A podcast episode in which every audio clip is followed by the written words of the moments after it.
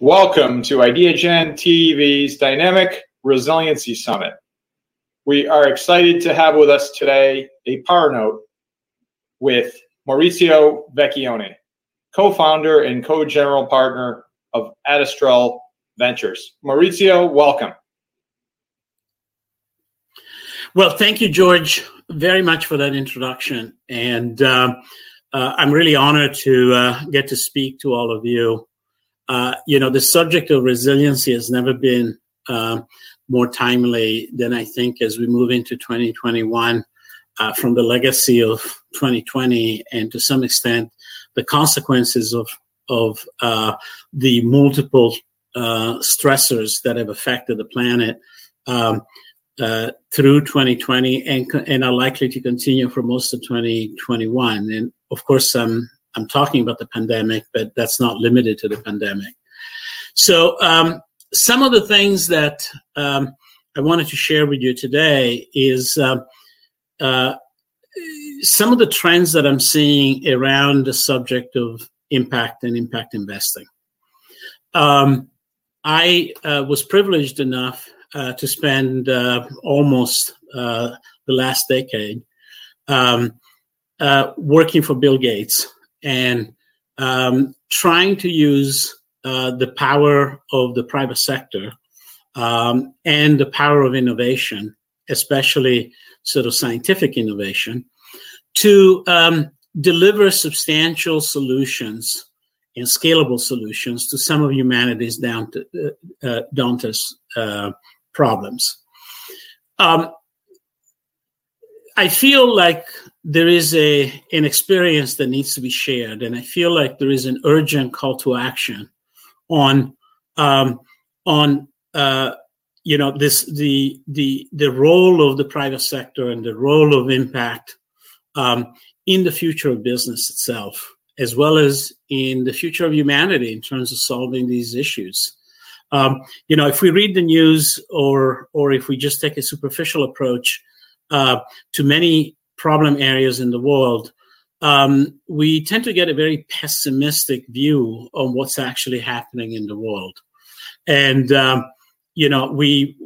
th- there've been many studies done that when um, uh, people are interviewed and are asked to sort of pass a judgment along various metrics, um, and fundamentally they're asked if uh, if the world is getting better or it's getting worse. Um, the overwhelming majority of people will think that the world is getting worse. And of course, we're living through a pandemic, which certainly doesn't encourage us optimism. And on the other hand, when you look at objective metrics of human development, um, uh, factors like uh, uh, chronic and intense poverty or child mortality or other sort of metrics of, of really human uh, condition um, I can tell you without a doubt that over the last couple of decades, the world has gone much, much better. Uh, as a matter of fact, uh, uh, child mortality, for example, has been cut in half, even in the poorest parts of the world. So it is possible, and I think those those uh, studies are showing that when humanity focuses on the right problems and when humanity drives solutions, often solutions that are science based, that we can actually move the needle on solving these problems. Um, there's something else uh, that uh, impresses me, and that's sort of the global population scale of many uh, of these issues. Um, you know, it may it may be um, still fairly traditional to think in terms of um, the rich world and the poor world, and uh, and we are sort of almost congenitally trained in the West to think of the poor world as as a place where bad things happen and where systemic poverty and inequity uh, pervade, and in which business really has a hard time operating, and in which many systems, including governments, are broken. And while there's no doubt that uh, there are many parts of the world um, that that are still struggling with democracy, struggling with uh, the ability to uh, rise to their full potential. Uh, the progress is incredible. Um, five of the top 10 fastest growing GDPs in the world right now are actually in what would be considered low and middle income countries. And actually, a staggering statistics um, uh, was uh, presented uh, just a couple of years ago, uh, in which the world actually passed the point in which the concentration of wealth actually shifted from the traditional Western parts of the world, uh, Europe, North America, and certain parts of Asia, to the rest of the world. So there's actually more wealth in what we would normally have considered the large populations centers in uh, low and middle income country than uh, than in what we normally would consider the first world. And there are some profound implications about that because the attitude that um, these problems have no solutions and that large uh, problems are you know de- destined to spiral out of control and that the world community is incapable of reacting as a global village um, I think those things are proving to be wrong. And I think, in some extent, for uh, those operating in the business sector that can embrace these trends, there is a secret for uh, unlocking a really large opportunity. So, um, it, both with my work with Gates, as well as uh, in the work that I do now, um, I've been really focusing on what is the role of the private sector in solving some of these uh, planetary scale problems. And one of the key conclusions that I've arrived to is that solving this planetary scale problem is not just a good thing to do for the world. It's not a charitable thing to do. Is not a is not just an equity or equitable thing to do, but it is actually an incredible strategy for innovation that has the potential of building uh, the scale that turns this innovation into the unicorns of tomorrow. So it's a long winded way of saying that chasing some of the biggest problems in the world is actually a strategy for building the best future companies in the world. And if you uh, apply that concept, the notion that chasing high impact is actually good for business and it's good for the economic returns for those investors in those businesses. Then you have the making of a redefinition of impact investing and a redefinition of the role of private sector. One of the criticism I have heard um, toward either philanthropic investments as well as um, uh, private sector investment in these sort of big problems is that they're typically associated with really difficult issues and they're typically associated with high risk. So um, often I've heard from investors, uh, you know, I would love to do something that can move the needle in a sector like climate change or healthcare delivery, but it is it becomes extremely difficult to get your arms around as a commercially minded investor uh, uh, on how do you pick the things that don't get you sucked into decades long risky uh, science experiments, as well as uh, require government scale or even multilateral scale involvement to actually execute. And so the question that I've been fascinated uh, with has been how do we take the private sector relatively short term relative risk adverse appetite and make it coexist with a need for longer term investments uh, in in uh, in building the innovation that can solve these sort of planetary scale problems. Um, and the the model that I want to suggest to all of you is that the answer lies in a grand partnership, in a grand partnership between patient capital that comes from those that are essentially investing in solutions for these problems on the philanthropic side, combined with the execution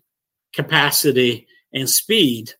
of um, of the classic venture type of investors. And I think when you combine the two, you have the opportunity to create a new type of investment vehicle. It's an investment vehicle that will stage its um, its uh, capacity by uh, beginning a systemic curation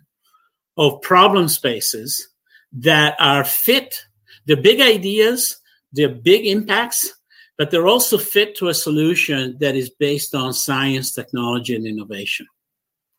And if you curate those grand challenges, for lack of better words, um, uh, using philanthropic dollars, and I want to stress that defining problems is just as important as devising the solutions because if you don't understand the problem deeply you're likely to have a solution that doesn't actually solve the problem and move the needle on the impact. But if we started out by partnership with those philanthropic institutions that have the patient capital and the mission horizon to really understand deeply uh, the problem spaces and to essentially provide the definitions to those grand challenges and then partner with those institutions to provide the early de-risking capital on the innovation that is likely to bring the solution. Um, what you can do is essentially advance the solution space through the very risky stages, but then get it to a point in which it's ready for what I call its translational capacity, when it's ready to become a company, when it's ready to be part of a company for actual implementation. And so uh, uh, you have sort of the staged deployment of capital, where at the beginning of the cycle, you're deploying non dilutive, uh, charitable type of funding, typically in partnership with charitable organizations. And then as it becomes de-risked sufficiently to fall into um, the investment horizons of classic venture investors, then you assume the risk and you inject the capital for scale up, for execution, and for market driven um, execution using classic venture discipline. And so, to some extent, you are blending uh, what charities are really good at with what uh, companies and ultimately uh, uh, investors in those companies are really good at. Charities are much better at the long game, at defining the big picture, and at incubating the fundamental science that will drive those solutions. They're actually not very good at the later stage execution, including the scale up. And on the flip side, venture and classic corporate uh, activities are very good at that later stage and they struggle with these sort of early risk um, driven uh, big picture uh, questions. So, this is all a long winded um, way of calling all of you to action because whether you're sitting on the corporate side and on the private sector side, or whether you're sitting on the philanthropic and charitable side, I think it's time to come together to create resiliency in a system that begins to dramatically move the needle across uh, the big problems that face us. You know, uh, it has been said that the pandemic that we're living through, it's an unprecedented, some people have called it unpredictable uh, event. And people have talked about this kind of pandemic as being, you know, every 100 years or every 500 years. Uh, let me tell you, since the 1980s, there have been 22 uh, um, pandemic potential epidemics. Um, and we've averted disaster in some of the other circumstances um, only by sheer luck. And, um, and we're still living through one of those pandemics, uh, the HIV AIDS uh, pandemic, without a cure uh, and without a vaccine. Um, so, you know, if you actually plot the frequency of these pandemics over time, you'll discover that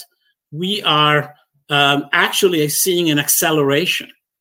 So there's something going on in the interaction between human beings, uh, between the environment, the planet, the zoonoses or interaction with animals that are actually aggravating the pandemic potential uh, of the world. Um, and uh, I'm sure you've all heard the experts talk about, you know, beyond dealing with the current pandemic, we have to start building the resiliency and the mechanisms to prevent the next one because there will be a next one and it may be sooner than you think. Well, to me, that's a canary uh, in the coal mine example. That's evidence of the fact that the stressors that we're bringing in at the planetary scale, whether it's the environmental crisis, whether it's the climate crisis, whether it's human population um, and uh, um, you know um, the the impacts of that population growth, the impacts of having soon a 10 billion people planet. Um, those are going to start accelerating these crises and these problems. Even though I started out by telling you that the world has gotten better, but the the trends that often have gone unsolved and um, and allowed to fester are also going to accelerate the crisis. And um, and so this is the time to start thinking about novel funding